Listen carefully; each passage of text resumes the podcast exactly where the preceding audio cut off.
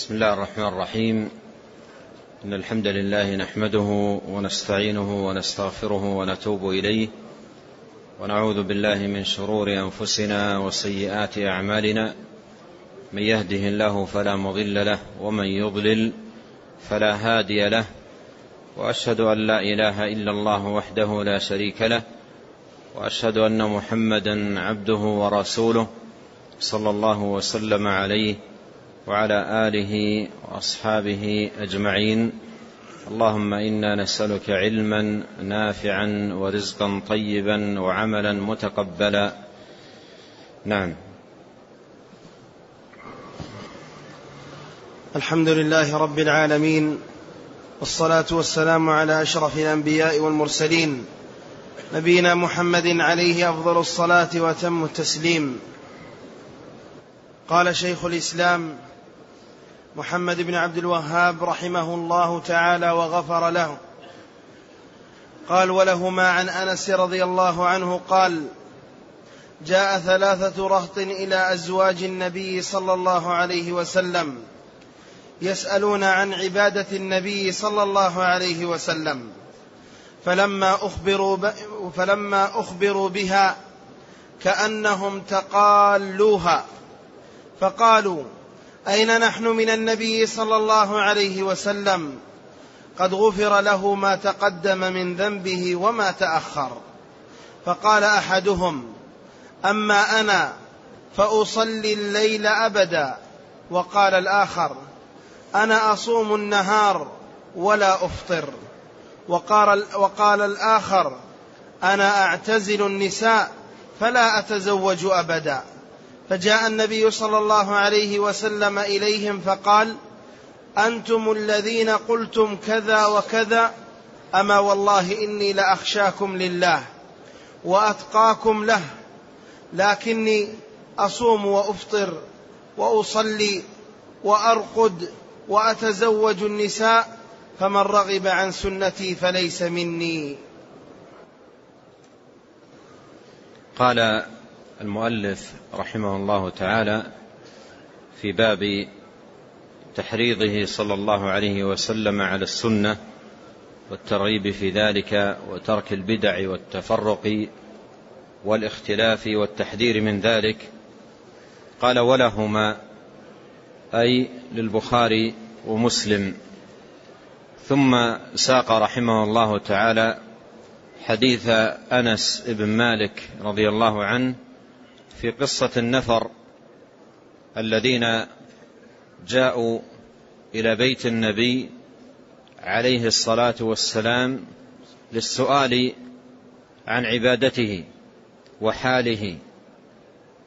وهذا فيه أن جزءا كبيرا من عبادة الإنسان وتقربه إلى الله تبارك وتعالى تكون في البيت.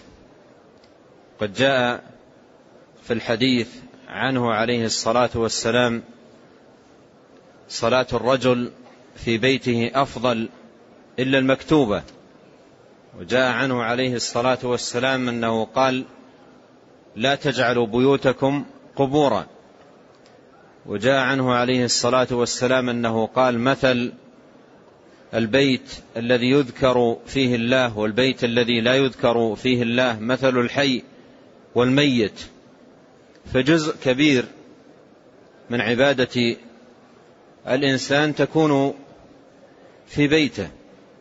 فجاء هؤلاء النفر إلى بيت النبي عليه الصلاة والسلام للسؤال عن عبادته ومعرفة حاله عليه الصلاة والسلام من حيث العبادة وأنواع القربات التي تكون منه صلى الله عليه وسلم. يقول أنس رضي الله عنه جاء ثلاثة رهط إلى أزواج النبي صلى الله عليه وسلم يسألون عن عبادة النبي صلى الله عليه وسلم. هنا نلمس فائدة عظيمة من تعدد أزواج النبي عليه الصلاة والسلام فإن هذا التعدد منه عليه الصلاة والسلام في الأزواج كان سببا عظيما ومباركا لنشر علم عظيم وميراث مبارك عنه عليه الصلاة والسلام حفظ في بيته. من أزواجه عليه الصلاة والسلام.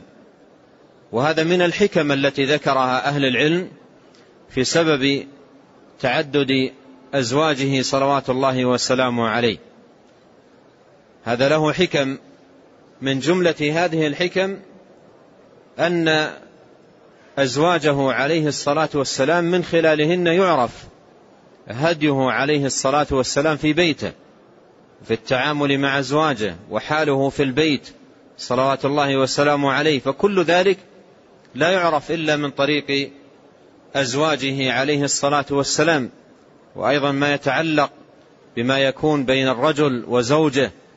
كل ذلكم لا يمكن أن يعرف إلا من خلال أزواجه صلى الله عليه وسلم. ولهذا حفظ ميراث مبارك وخير عظيم وفقه كبير عن طريق أزواج النبي صلوات الله وسلامه عليه. قال يسألون عن عبادة النبي صلى الله عليه وسلم. يسألون عن عبادة النبي صلى الله عليه وسلم. أي كيف كانت عبادته؟ فلما أخبروا بها كأنهم تقالوها. كأنهم تقالوها. أي رأوا أنها قليلة. كأنهم تقالوها. فقالوا أين نحن من النبي عليه الصلاة والسلام؟ قد غفر له ما تقدم من ذنبه وما تأخر. وكأنهم يفهمون أن كون النبي عليه الصلاة والسلام غفر له ما تقدم من ذنبه وما تأخر داع للتقليل من العبادة. داع للتقليل من العبادة وعدم الإكثار منها. وقد جاء في كلامه عليه الصلاة والسلام الآتي ما يرد هذا الفهم حيث قال إني أتقاكم لله وأخشاكم لله فهو عليه الصلاة والسلام مع أنه غفر الله تبارك وتعالى له ما تقدم من ذنبه وما تأخر إلا أنه عليه الصلاة والسلام كان أعبد الناس لله وأكثرهم طاعة له ولزوما لعبادته وتقربا إليه تبارك وتعالى وحفظا لأوامره جل وعلا فكان أخشى الناس لله وأتقى الناس لله وأعظم الناس عبادة لله تبارك وتعالى فحقق مقام العبودية وكمل مقام الطاعة صلوات الله وسلامه عليه. قال فكأنهم تقالوها وقالوا أين نحن من النبي صلى الله عليه وسلم قد غفر له ما تقدم من ذنبه وما تأخر؟ فكان هذا الفهم دافعا لهم إلى الدخول في أعمال وتشديدات على النفس لم تأتي عن النبي عليه الصلاة والسلام.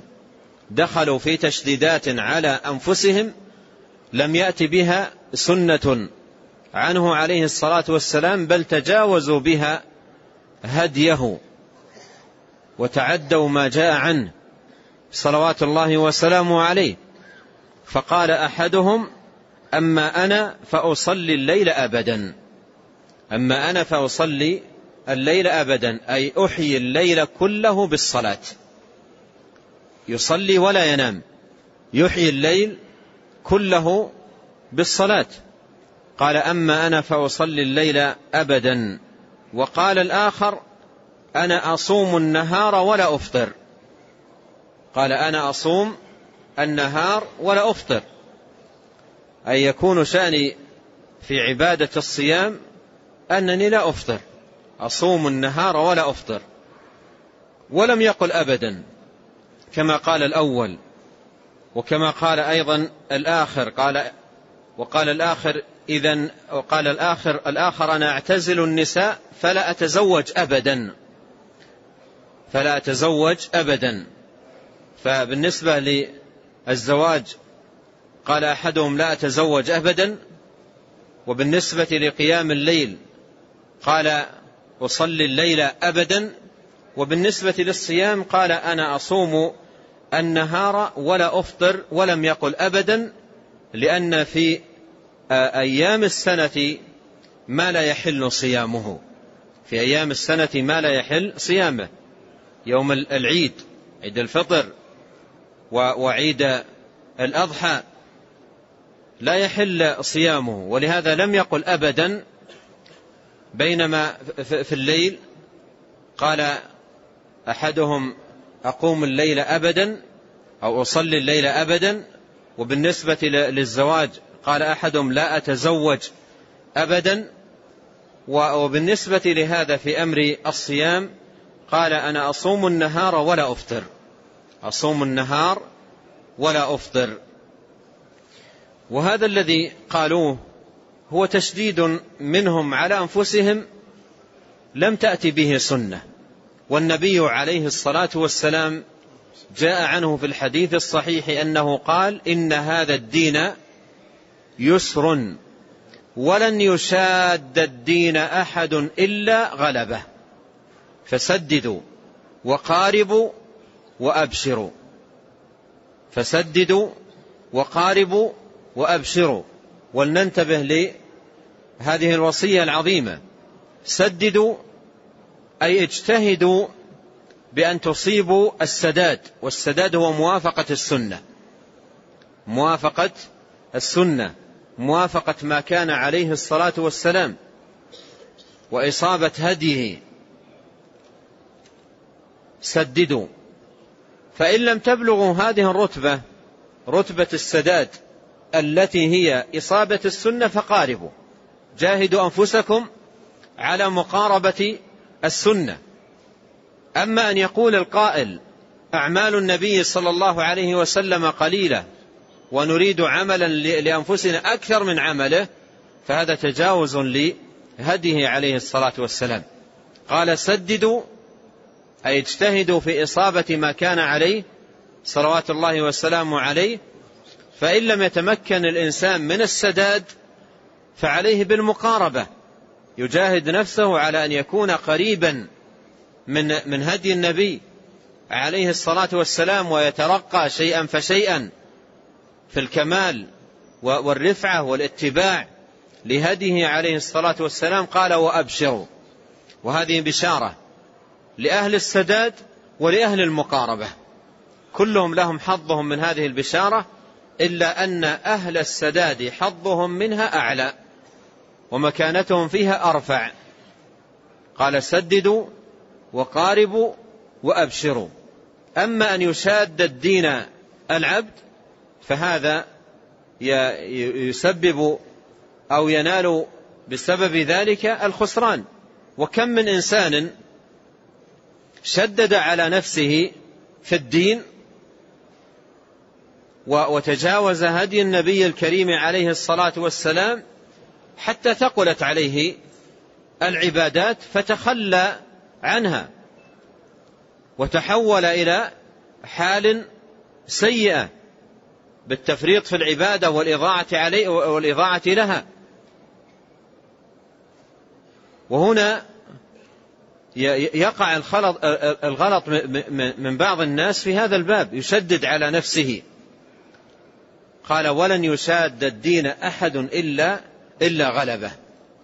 الشاهد أن هؤلاء النفر الثلاثة وقعوا في الخطأ من جهة أنهم تقالوا عبادة النبي عليه الصلاة والسلام وقالوا إنه غفر له ما تقدم من ذنبه وما تأخر فإذا لا بد بالنسبة لنا أن تكون, أن تكون عبادتنا أكثر.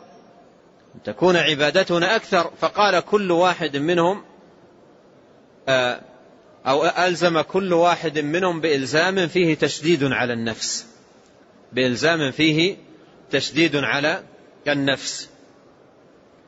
قال فجاء النبي صلى الله عليه وسلم فقال أنتم الذين قلتم كذا وكذا؟ أنتم الذين قلتم كذا وكذا؟ وهذه فيها أيضا فائدة عظيمة. النقل عن الأشخاص أحيانا لا يكون صحيحا وأحيانا يكون فيه شيء من الزيادة والتقول وأحيانا يكون فيه شيء من الغلط. أو أحيانا يكون وشاية ونحو ذلك. فبدأ النبي عليه الصلاة والسلام بسؤالهم أنتم الذين قلتم كذا وكذا؟ فهذا فيه فائدة فيما يتعلق بمناصحة الآخرين. لا بد من التحقق والتأكد من وجود الأمر, الأمر فيه. ولهذا قال عليه الصلاة والسلام أنتم الذين قلتم كذا وكذا فلما عرف عليه الصلاة والسلام أنه قولهم وأن أن هذا الكلام صدر منهم قال أما والله إني لأخشاكم لله وأتقاكم لله. أما والله إني لأخشاكم لله وأتقاكم لله. أي أنا أكثركم لله خشية وأعظمكم له تبارك وتعالى تقوى. وقدم عليه الصلاة والسلام بهذه المقدمة تمهيدا بين يدي بيان خطئهم. ولنلاحظ أن الخطأ الذي عندهم بني على ظن منهم أن النبي صلى الله عليه وسلم غفر له ما تقدم من ذنبه وما تأخر وشأن آه، غفران الذنوب شأن غفران الذنوب أن أن تكون العبادة أقل وكثير الذنوب يحتاج إلى أن يكون أن تكون عبادته أكثر.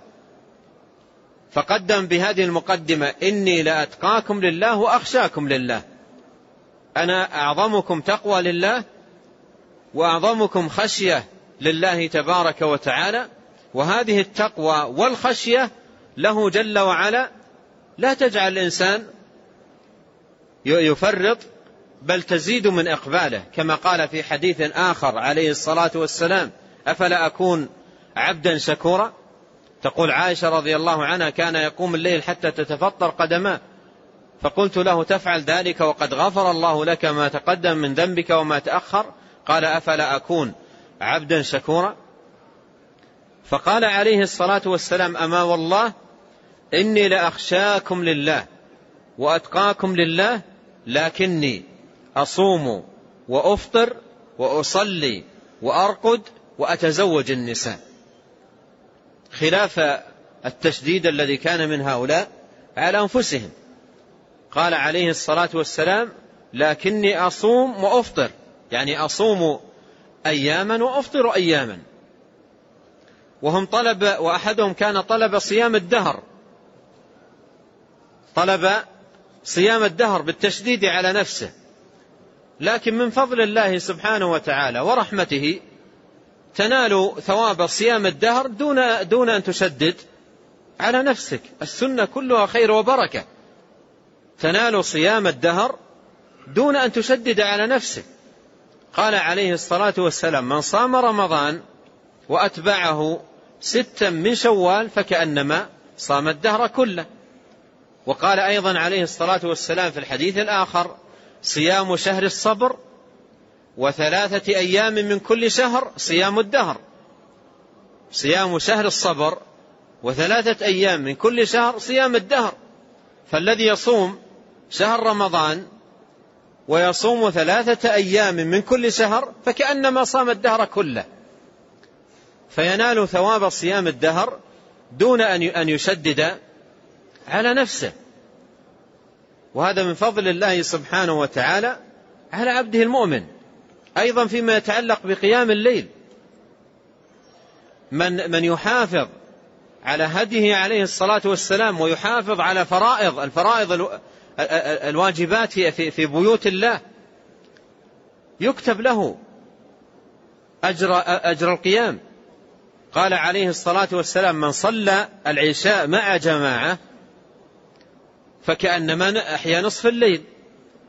ومن صلى الفجر مع جماعة فكأنما أحيا الليل كله.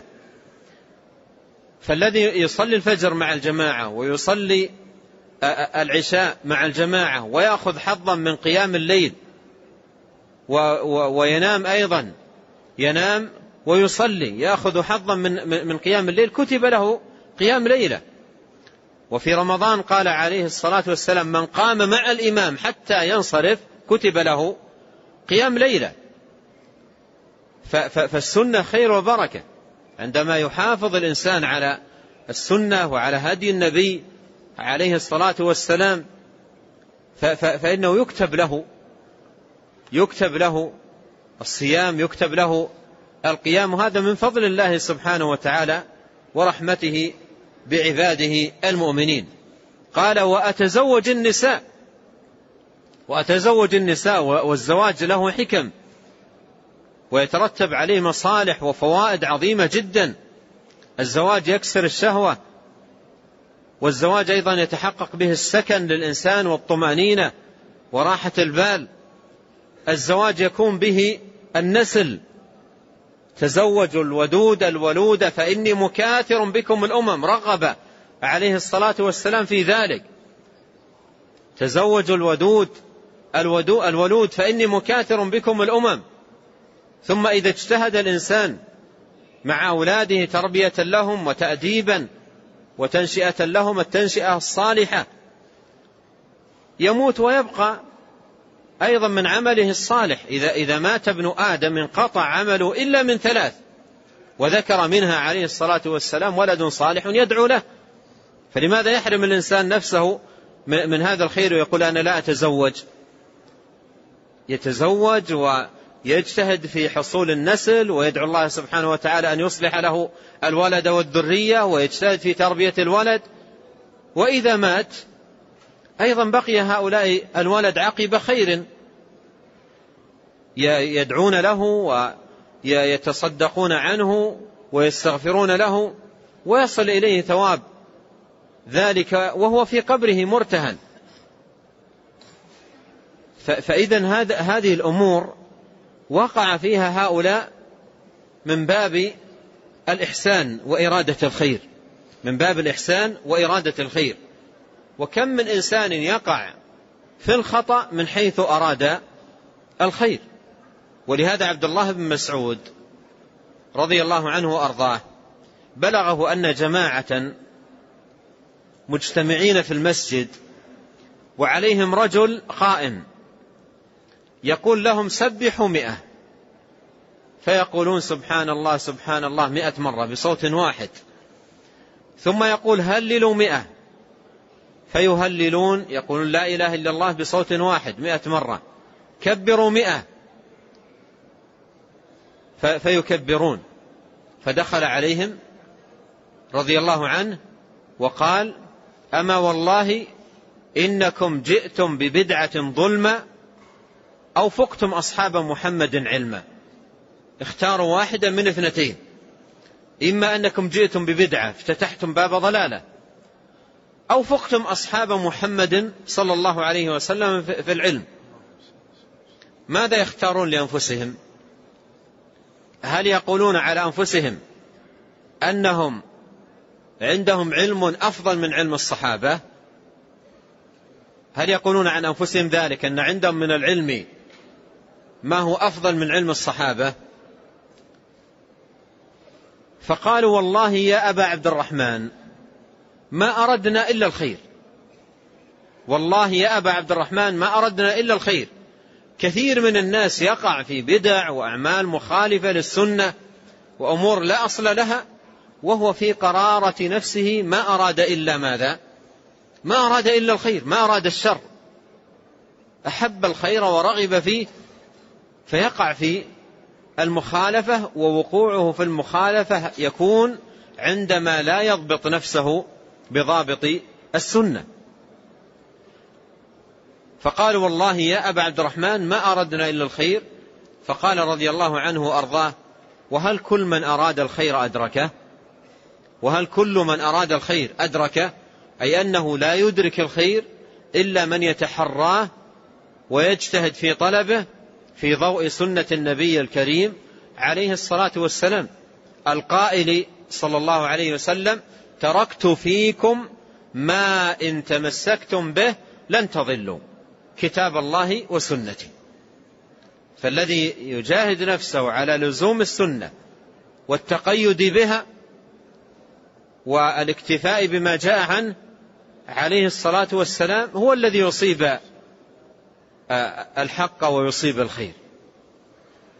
أما أن يفتح لنفسه باب الاجتهاد ويقول هذا هذا الذكر قليل الذي جاء في السنة ما يكفينا. وهذه الصلاة التي في الليل هذه قليلة ما تسعنا. وهذا الصيام كذا. وهذا ويبدأ يفتح على نفسه أبوابا من التشديدات والأعمال التي ما أنزل الله تبارك وتعالى بها من سلطان. ولا يشدد الإنسان على نفسه فيشدد الله تبارك وتعالى عليه. يسروا ولا تعسروا بشروا ولا تنفروا بهذا كان يوصي صلوات الله وسلامه عليه. ثم ختم بأصل عظيم. وقاعدة جليلة في الباب. يجب على كل مسلم أن يحفظها وأن يعيها. قال فمن رغب عن سنتي فليس مني. فمن رغب عن سنتي فليس مني. من رغب عن السنة أي اختار لنفسه غيرها رغبة عنها إما لعدها قليلة أو غير كافية أو ليست وافية أو نحو ذلك ورغب في غيرها رغبة عن عن السنة. يقول فليس مني. من رغب عن سنتي فليس مني. وهذا من نصوص الوعيد الدالة على عظم هذا الأمر وخطورته وأنه ذنب وإثم عظيم. استحق صاحبه أن يقول فيه النبي صلى الله عليه وسلم ليس مني. ليس مني. أي من كان راغبا عن السنة فليس مني. وهذا من أحاديث الوعيد والتهديد. من أحاديث الوعيد والتهديد الدالة على أن هذا الأمر ذنب عظيم. من رغب عن سنتي فليس مني. ويجب أن نفهم يا إخوان أنها قد تكون الرغبة عن السنة بفعل عبادات. تكون الرغبة عن السنة بفعل عبادات لكنها ليست مشروعة أو زائدة عن الحد المشروع. فيضني الإنسان نفسه ويتعبها ويرهقها بعبادات لكن لكنه فيها ليس على سنة النبي صلى الله عليه وسلم فيؤزر ولا يؤجر ويأثم ولا يثاب. قد قال عليه الصلاة والسلام من عمل عملا ليس عليه أمرنا فهو رد أي مردود على صاحبه. وهنا يا أخوان سؤال عندما قال عليه الصلاة والسلام فهو رد هل المعنى أي مردود عليه ويكون الأمر لا له ولا عليه يعني لا ينال ثوابا ولا يعاق ولا ولا, ولا ينال عقابا لا له ولا عليه. فهو رد أي مردود عليه غير مقبول العمل. فيكون الأمر لا له ولا عليه أي لا يثاب ولا يعاقب. هل هذا هو المراد؟ لا والله. باب البدعة باب إثم. وهي أخطر من المعصية وباب شر على الإنسان. ف ولهذا هنا قال عليه الصلاة والسلام ليس منا. من رغب عن سنتي فليس مني. ولهذا يجاهد الإنسان نفسه على العناية بالسنة وحفظها وضبطها والعمل بها والدعوة إليها. ولما خطب عليه الصلاة والسلام الناس وعظم في مسجد الخيف في أيام التشريق بمنى قال كلمة عظيمة لعموم المسلمين الذين أمامه. قال نظر الله امرأ. سمع مقالتي فحفظها فوعاها فأداها كما سمعها. رغب في حفظ السنة وفهمها وضبطها وإبلاغها للأمة. بعد أن يعتني العبد في نفسه تطبيقا لها ومحافظة عليها. نعم. قال وعن أبي هريرة رضي الله عنه أن رسول الله صلى الله عليه وسلم قال بدأ الإسلام غريبا وسيعود غريبا وسيعود غريبا كما بدأ فطوبى للغرباء رواه مسلم. ثم أورد رحمه الله تعالى هذا الحديث العظيم. قال عليه الصلاة والسلام بدأ الإسلام غريبا. بدأ الإسلام غريبا. أي بدأ في أفراد وآحاد من الناس. والواحد منهم بتمسكه بدينه ومحافظته عليه يحس أنه في غربة. من حوله ليسوا منه وليس منهم. فهو غريب. مثل الرجل الذي يدخل مصرا غير مصره وبلدا غير بلده. ويمشي في الطرقات ويلتفت هنا وهناك وينظر إلى هذا وذاك لا يعرفهم ولا يعرفونه. بخلاف ما إذا كان في وسط أهله وعشيرته وجماعته وقرابته يمشي في الطريق وكل من يراه أو أغلب من يراه في الطريق يعرفهم ويعرفونه. فإذا ذهب إلى بلد آخر يحس بالغربة. لا يعرف ولا يعرف. والإسلام بدأ غريبا. الناس لا يعرفونه. بل جاء في الحديث عنه عليه الصلاة والسلام أنه قال إن الله نظر إلى أهل الأرض فمقتهم عربهم وعجمهم. لأن الجاهلية والعياذ بالله طبقت الأرض كلها. قبل مبعثه عليه الصلاة والسلام طبقت الأرض كلها وخيمت عليها بجميع أطرافها. لا يذهب الإنسان أي مكان في الأرض وفي أرجاء المعمورة إلا وقد عشعشت فيه الجاهلية وخيم فيه الضلال. في, في, في الأرض كلها إلا بقايا من أهل الكتاب إلا قلة ونزر قليل وأعداد عدد يسير جدا بقايا من أهل الكتاب. أما الأرض فقد خيمت عليها الجاهلية في كل أطرافها قبل مبعثه عليه الصلاة والسلام.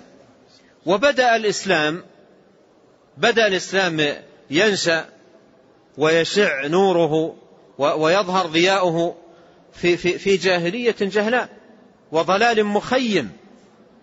فكان من يسلم ويعتنق هذا الدين ويدخل فيه يعيش حياة غربة. يعيش حياة غربة. فيمشي بين الناس غريبا. ليسوا ليس منهم وليسوا منه ليس على طريقتهم وليسوا على طريقته. فبدأ الإسلام غريبا. بدأ الإسلام غريبا. قال وسيعود غريبا كما بدأ. وسيعود غريبا كما بدأ. سيعود غريبا كما بدأ. سبحان الله. الذي يتأمل في في نشأة الإسلام وبدايته كيف بدأ غريبا. لا, لا يعرفه إلا, إلا القلة من الناس. قال وسيعود غريبا كما بدأ. بمعنى أن الضلال يعود إلى كثير من الناس. الانحراف أباطيل الجاهلية خصالهم أعمالهم. أما الإسلام الصافي النقي السالم من أوضار الجاهلية وضلال أهل الأهواء وأباطيل أهل الباطل فإنه سيعود غريبا. الذي سيعود غريبا كما بدأ الإسلام الصافي النقي. أما الإسلام المدعى أو الإسلام المشوب بالأضاليل والأباطيل والأهواء واتباع الخرافات والتزيد في دين الله تبارك وتعالى يوجد. لكن الإسلام الصافي النقي الذي هو هديه عليه الصلاة والسلام وسنته صلى الله عليه وسلم يعود غريبا. قال فطوبى للغرباء. فطوبى للغرباء. وهذا فيه حث عظيم وترغيب. وتحريض منه عليه الصلاة والسلام على حفظ السنة والمحافظة عليها والاقتداء بهديه عليه الصلاة والسلام ولا سيما إذا أعرض الناس عن السنة ورغبوا عنها وانشغلوا بالأهواء والأضاليل والأباطيل. قال فطوبى للغرباء. قيل طوبى الثواب العظيم والوعد الجزيل والأجر الكبير وقيل طوبى هي الجنة.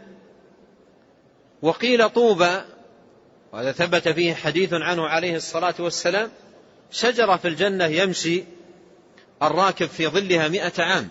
نسأل الله عز وجل أن يكرمنا وإياكم بهذا الأجر العظيم والفضل العميم فقيل في معناها آه هذه الأقوال والله جل وعلا يقول الذين آمنوا وتطمئن قلوبهم بذكر الله قال والله جل وعلا يقول الذين آمنوا وعملوا الصالحات طوبى لهم وحسن مآب. الذين آمنوا وتطمئن قلوبهم بذكر الله ألا بذكر الله تطمئن القلوب؟ فالشاهد أن النبي عليه الصلاة والسلام وعد من حافظ على الإسلام واجتهد في التمسك به والمحافظة عليه وعده بهذا الوعد العظيم. قال طوبى للغرباء طوبى للغرباء. وقد سئل عليه الصلاة والسلام في رواية ثابتة لهذا الحديث من هم؟ قال الذين يصلحون ما أفسد الناس. وهنا وفي, وفي لفظ الذين يصلحون إذا فسد الناس. فإذا حصل في الناس فساد والفساد يدخل على الناس من جهة التخلي عن السنة والرغبة عنها والوقوع في في البدع والأضاليل. فمن كان في مثل هذا هذه الحال حريصا على السنة محافظا عليها متمسكا بها داعيا إليها ناصرا عنها فطوبى له كما أخبر عليه الصلاة والسلام. قال وعن عبد الله بن عمرو رضي الله عنهما قال قال رسول الله صلى الله عليه وسلم لا يؤمن أحدكم حتى يكون هواه تبعا لما جئت به. رواه البغوي في شرح السنة وصححه النووي.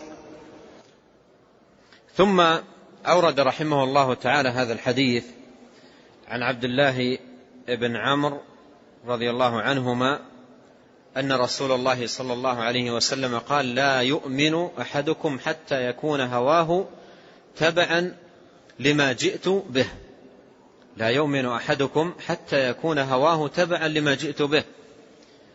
وهذا فيه أن الإيمان لا يتحقق للعبد ولا يتم إلا إذا ألزم نفسه باتباع السنة والتقيد بما كان عليه الرسول عليه الصلاة والسلام فلا يرغب عن السنة بل يرغب فيها ويحرص عليها ويجاهد نفسه على التمسك بها ولا يكون في قلبه والعياذ بالله كراهية لها أو استيحاشا منها أو بغضا لشيء من هديه. عليه الصلاة والسلام. بل يكون هواه أي ما تهواه نفسه وتميل إليه وترغب في تحصيله تبعا لما جاء به الرسول عليه الصلاة والسلام. ومتى يبلغ الإنسان هذه الرتبة العلية والدرجة المنيفة؟ والجواب أيها الإخوة على ذلك أن هذه الرتبة لا تبلغ إلا إذا حصل من الإنسان قناعة تامة بأن هدي النبي صلى الله عليه وسلم خير الهدي. أن هدي النبي عليه الصلاة والسلام خير الهدي. وأنه عليه الصلاة والسلام أولى بالإنسان من نفسه. النبي أولى بالمؤمنين من أنفسهم. وأنه أحرص عليك منك. أحرص على نفسك منك. فإذا اقتنع الإنسان بهذا الأمر قناعة تامة واطمأن قلبه بذلك وراضت نفسه على ذلك فإن هوى القلب وميوله سيكون بإذن الله تبارك وتعالى تبعا لما جاء به النبي صلى الله عليه وسلم. ولا بد في ذلك كله من عون من عون الله وهدايته وتوفيقه وشرحه صدر عبده سبحانه وتعالى. لذلك فالهداية والتوفيق بيده سبحانه وتعالى. قال لا يؤمن أحدكم حتى يكون هواه تبعا لما جئت به. نعم. قال وعنه أيضا رضي الله عنه قال قال رسول الله صلى الله عليه وسلم ليأتين على أمتي كما أتى على بني إسرائيل حذو النعل بالنعل حتى إن كان فيهم من أتى أمه علانيه لكان في أمتي من يصنع ذلك. وإن بني إسرائيل افترقت على ثنتين وسبعين ملة وستفترق أمتي على ثلاث وسبعين ملة. كلهم في النار إلا ملة واحدة. قالوا من هي يا رسول الله؟ قال ما أنا عليه وأصحابي رواه الترمذي.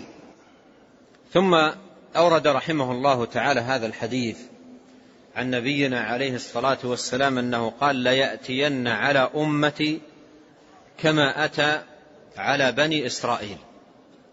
قوله ليأتين على أمتي كما أتى على بني إسرائيل يفسره قوله عليه الصلاة والسلام في الحديث الآخر لتتبعن سنن من كان قبلكم. لتتبعن سنن من كان قبلكم حذو القدة بالقدة. حتى لو دخلوا جحر ضب لدخلتموه. وفي رواية شبرا شبرا ذراعا ذراعا. حتى لو دخلوا جحر ضب لدخلتموه. وهذا فيه وهذا منه عليه الصلاة والسلام إخبار أراد به التحذير والنصح للأمة أن يحذروا من ذلك. وأن يحذروا من اتباع سنن اليهود والنصارى. وأعداء الدين. فأخبر أن هذا سيوجد في الأمة وأن كل أمر يفعله اليهود والنصارى وأعداء الدين سيوجد في المنتسبين للإسلام من يفعله ومن يتشبه بهم فيه. قال ليأتين على أمتي كما أتى على بني إسرائيل حذو النعل بالنعل. حذو النعل بالنعل. في الحديث الآخر قال حذو القدة بالقدة. ريشة السهم إذا جئت بريش السهم وقارنت بينها تجدها متساوية متماثلة. أي أنهم يفعلون مثلهم تماما. يفعلون مثلهم تماما. في كل صغير وكبير. وكل دقيق وجليل. بل تصاب القلوب في في بعض الأزمنة والعياذ بالله بسبب الفتنة وكون القلوب أشربت الهوى يصاب الناس في بعض الأوقات أنهم يتتبعون بكل دقة كل جديد عند اليهود والنصارى. يتتبعونه بكل دقة وبكل لهب ويسألون عنه ويراقبونه. ثم إذا وجده فرح به غاية الفرح وأنه من من أوائل من جاء باتباع اليهود واتباع النصارى ومن أوائل من حاز من حاز المشابهة لهم والمطابقة لأفعالهم وأعمالهم. وهذه مصيبة عظيمة في حال كثير من الناس يتشبه بأعداء الدين في كل شيء. وهذا لا يكون إلا بسبب مرض القلب ورقة الدين. وإلا كيف يرضى لنفسه كيف يرضى المسلم لنفسه بالدنية؟ كيف يتبع أعداء دين الله عز وجل؟ كيف يتبع الخاسرين الأخسرين أعمالا؟ كيف يرضى لنفسه بذلك؟ وتجد أن بعض الشباب وأيضا في, في, في مجتمع النساء ومحيط النساء مراقبة أعمالهم وحركاتهم والمشي اللباس قصة الشعر إلى آخره. يتابعونهم في متابعة دقيقة جدا و و وأولا بأول يقتدون بهم. فهذه من من المصائب. قال حذو النعل بالنعل. حذو النعل بالنعل. أي أنهم يتابعونهم متابعة دقيقة خطوة بخطوة. مثل لو, لو أن رجلا يمشي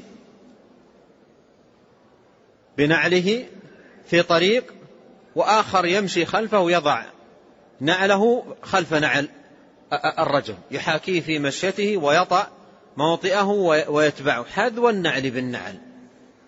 حذو النعل بالنعل. حتى قال عليه الصلاة والسلام حتى إن كان فيهم من أتى أمه علانية لكان في أمتي من يصنع ذلك.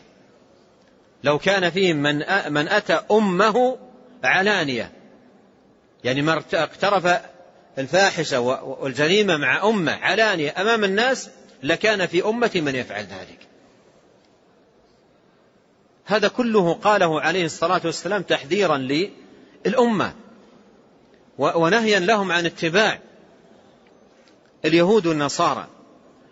وسبحان الله عندما يشرب القلب هوى اتباع هؤلاء. يمرض و وتتغير عنده المفاهيم. أنا أذكر مثالا في هذا الباب يوضح لنا كيف أن الهوى هو الذي يغير مفهوم صاحبه. كان في في زمان فائت بعض الشباب غير المتدين إذا رأوا الشاب الذي يلبس ثوبا إلى أنصاف ساقيه أو أقل من أنصاف ساقيه فوق الكعب إذا رأوه سخروا منه واستهزأوا به ورأوا أن هذه هيئة منكرة وهيئة تجلب السخرية والضحك فيسخرون منه. ويهزؤون وإذا إذا مر بهم يتغامزون. فهذه حالهم معه.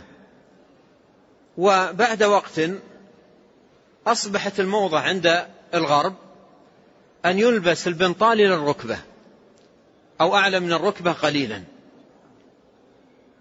ويقصقص أيضا بشكل مشوه فخرج هؤلاء الذين كانوا يضحكون ولبسوا البناطيل إلى الركبة وقطعوها من الأسفل ومشوا في الشوارع معجبين بأنفسهم ويرون أن هذه هذا هو الرقي وهذه الحضارة وهذا الجمال وهذا هو الحسن.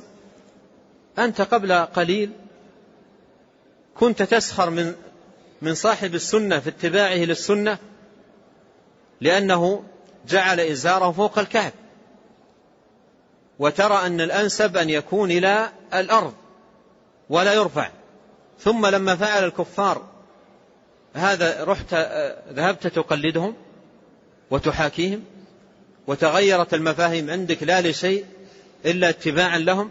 فهذا والعياذ بالله يبين كيف أن الشاب يقع عندما يشرب قلبه بالهوى بأمور وعظائم وشنائع بسبب محاكاته لهؤلاء وحبه لتقليد هؤلاء. وهؤلاء يمشون في فراغ. أعداء الدين يمشون في فراغ. أذكر رأيت رجلا في إحدى الدول كان حلق نصف رأسه الأيمن حلق نصف رأسه الأيمن بالموس. والنصف الثاني الأيسر تركه طويلا كاملا. النصف الأيسر تركه طويلا كاملا. والنصف الأيمن حلقه بالموس. والنصف الثاني صبغه بالأخضر باللون الأخضر. النصف الأيمن محلوق والأيسر طويل وكامل ومصبوغ باللون الأخضر. أنا لما رأيته قلت سبحان الله كيف استطاع هذا الرجل أن يمشي بين الناس؟ كيف استطاع كيف استطاعت قدماه أن تخطو مشيا بين الناس بهذا المنظر الشنيع. ثم نظرت إليه ثانية وإذا به معجب بنفسه. يمشي بإعجاب وفخر ويرى أنه, أنه من أحسن ما يكون. ولا ولا تعجب مثل تجد في لو رآها أحد الشباب لو لو رآها أحد الشباب حذو النعل بالنعل. حذو النعل بالنعل. لو رآها أحدهم قال هذه هذا شيء هذه سابقة هذه. هذه سابقة. هذه من من يصل هذا الأمر؟ هذا هو هذا هو الآن هذا هو قمة الحضارة وقمة الرقي.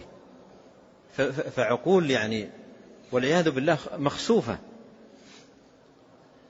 فهنا ينتبه المسلم. قال حذو النعل بالنعل. هناك قال حذو القدة بالقدة. في في كل أمر حتى لو وجد فيهم من أتى أمه علانية لو وجد في أمتي من يصنع ذلك. نعوذ بالله العظيم. قال وإن بني إسرائيل افترقت على اثنتين وسبعين ملة وستفترق أمتي على ثلاث وسبعين ملة. وستفترق أمتي على ثلاث وسبعين ملة.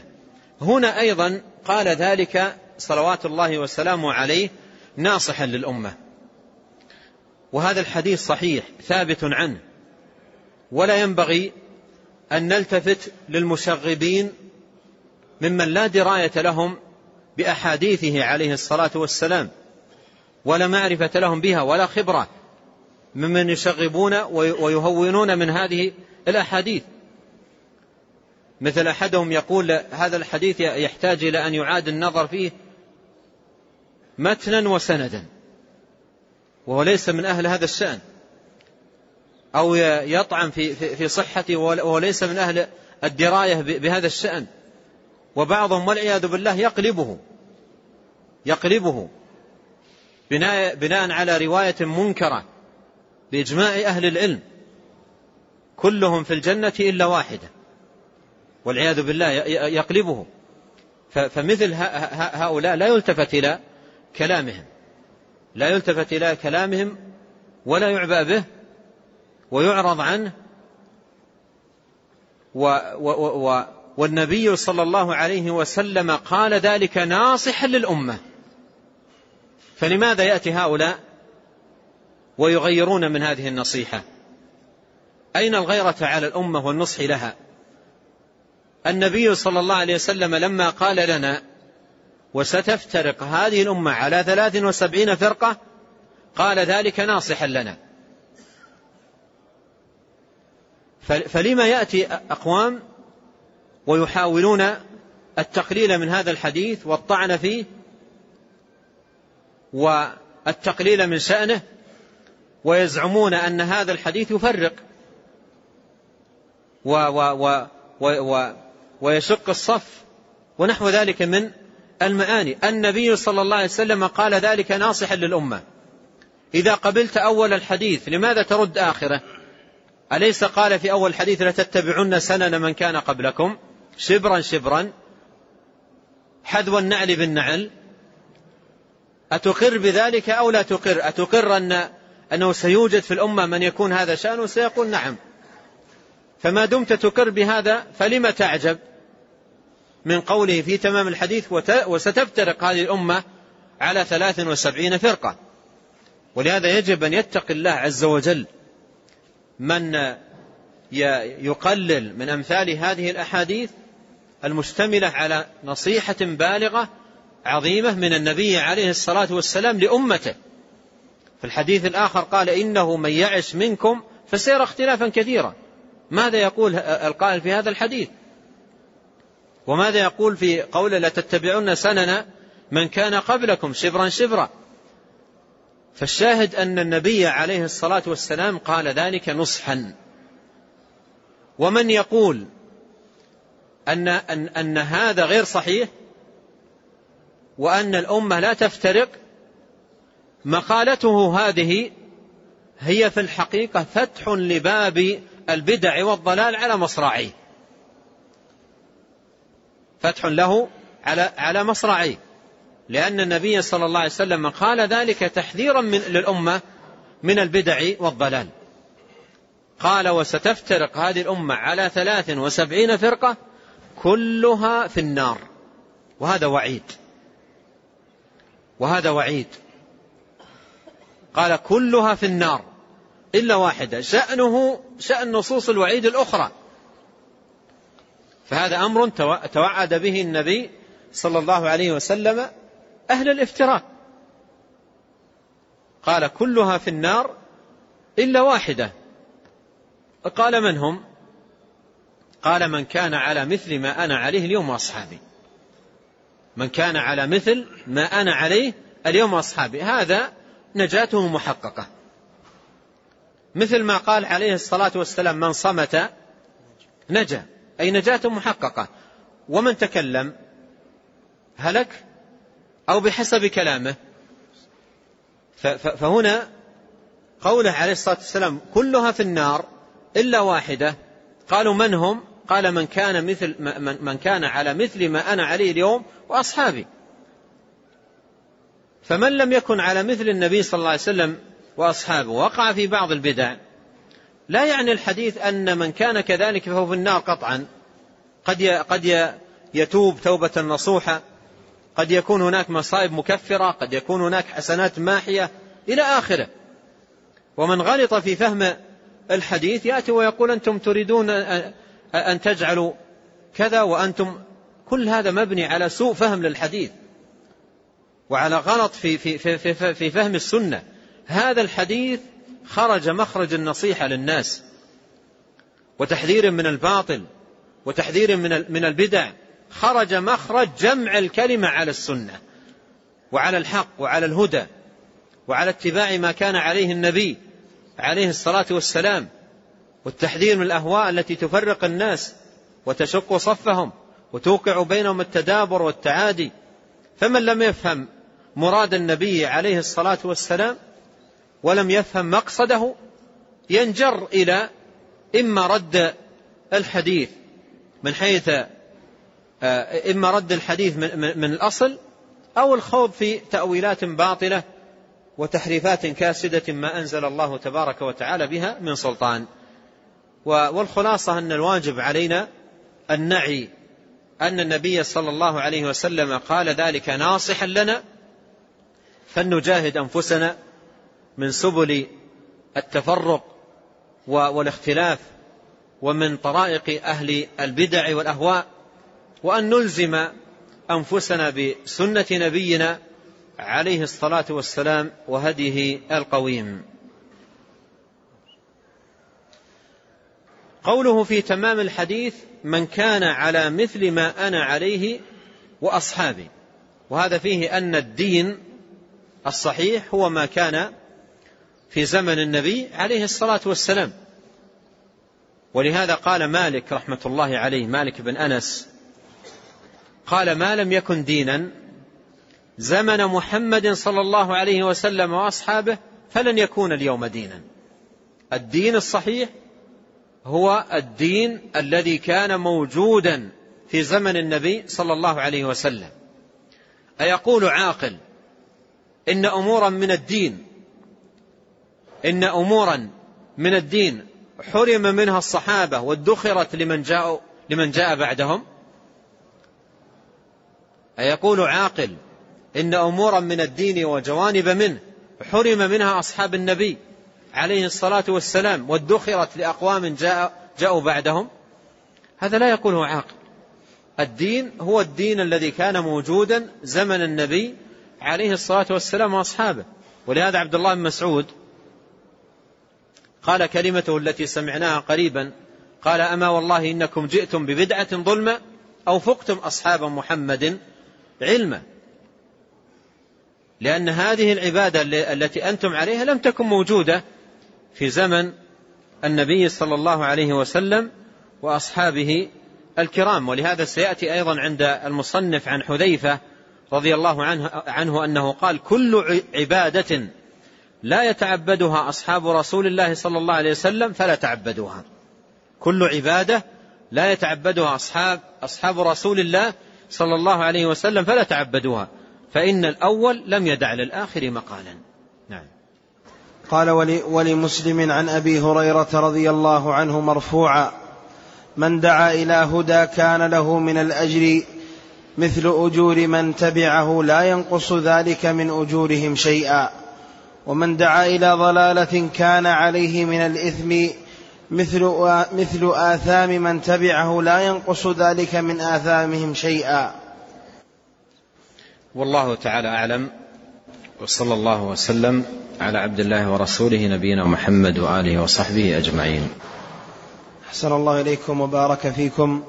ونفعنا الله بما قلتم وغفر الله لنا ولكم وللمسلمين أجمعين.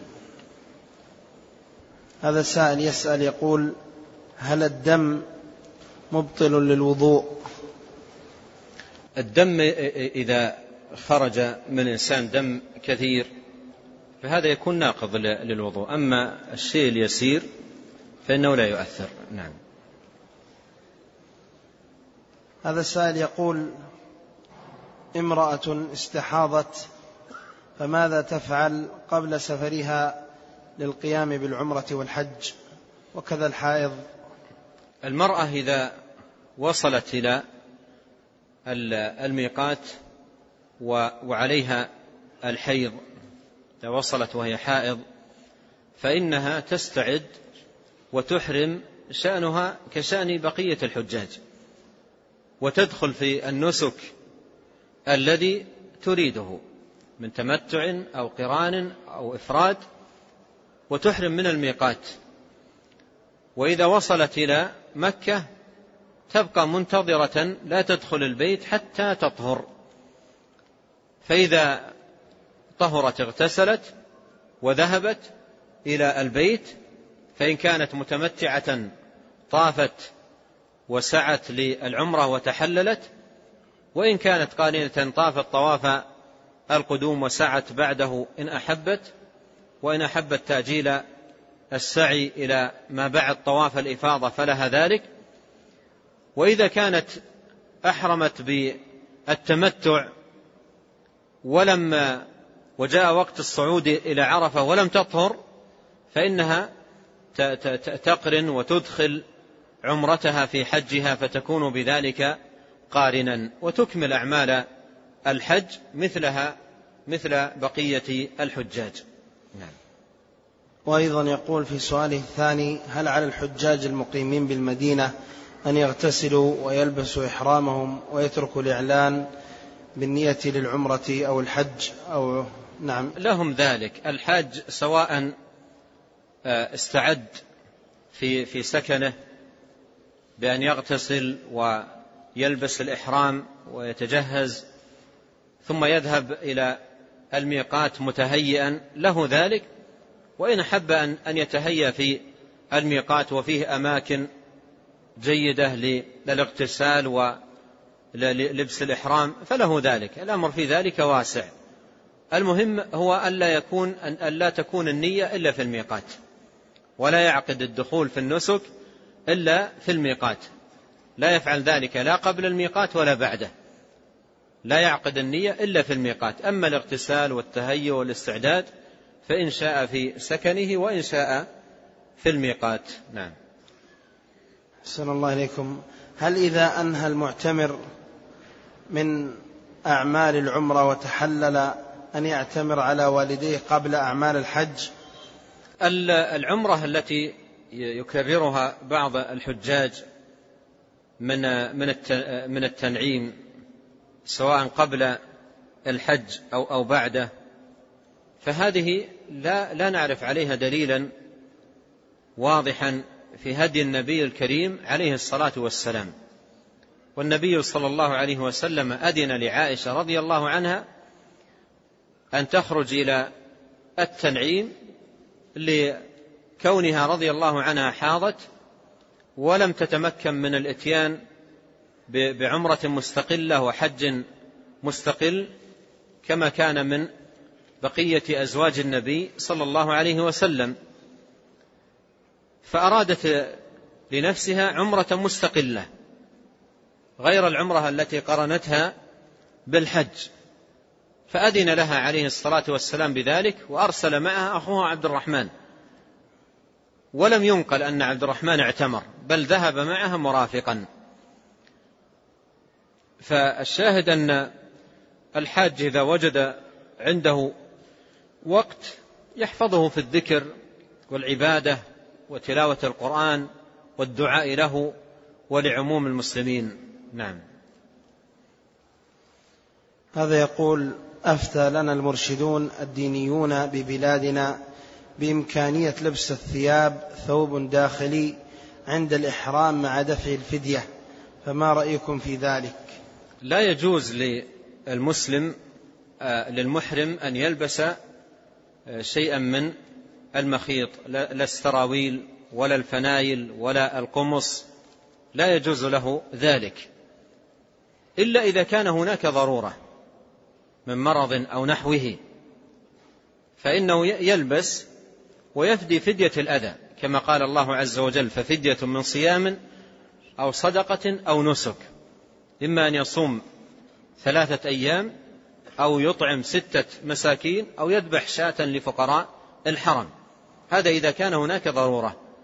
أما إذا لم يكن ضرورة فلا يجوز له ذلك ولا يفتى باللبس و و و وأن يفتي وهذا من تفويت الخير وربما إيقاع الناس في الإثم. تفويت الخير عليهم وإتمام العمل. والله سبحانه وتعالى قال وأتموا الحج والعمرة لله. والواجب على الدعاة والمفتين والمعلمين والمرشدين أن أن يكون شأنهم مع الحجاج توجيههم لإتمام العمل كما أمر الله وأتموا الحج والعمرة لله. يوجههم لإتمام العمل. بينما بعض الناس يوجه إلى آه، تقليل العمل وإنقاصه وتفويت تمامه وكماله. بينما الذي ينبغي أن يوجه الإنسان إلى تتميم العمل. فإذا حصل له ضرورة أو نحو ذلك فما جعل الله في الدين من حرج. أحسن الله إليكم. هذا السائل يقول هل يجوز المرور بين يدي المصلي في الحرمين؟ يجتهد المسلم في الحرمين أو في غيرهما ألا يمر من أمام المصلي. والمطاف بالنسبة للحرم المكي مكان للطائفين والحق فيه للطائف ولا ينبغي للمصلي أن يصلي في المكان الذي آه، يطوف الناس فيه.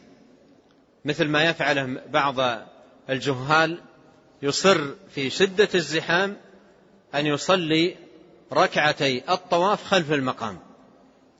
يصر أن يصلي ركعتي الطواف خلف المقام والمطاف ممتلئ بالطائفين وهو مكانهم ولهم الأحقية فيه. فالشاهد أن الإنسان يجتهد آه، ألا يمر من بين يدي المصلين وأما المطاف فهو مكان للطائفين. والله تعالى أعلم. صلى الله وسلم على عبد الله ورسوله نبينا محمد وآله وصحبه أجمعين.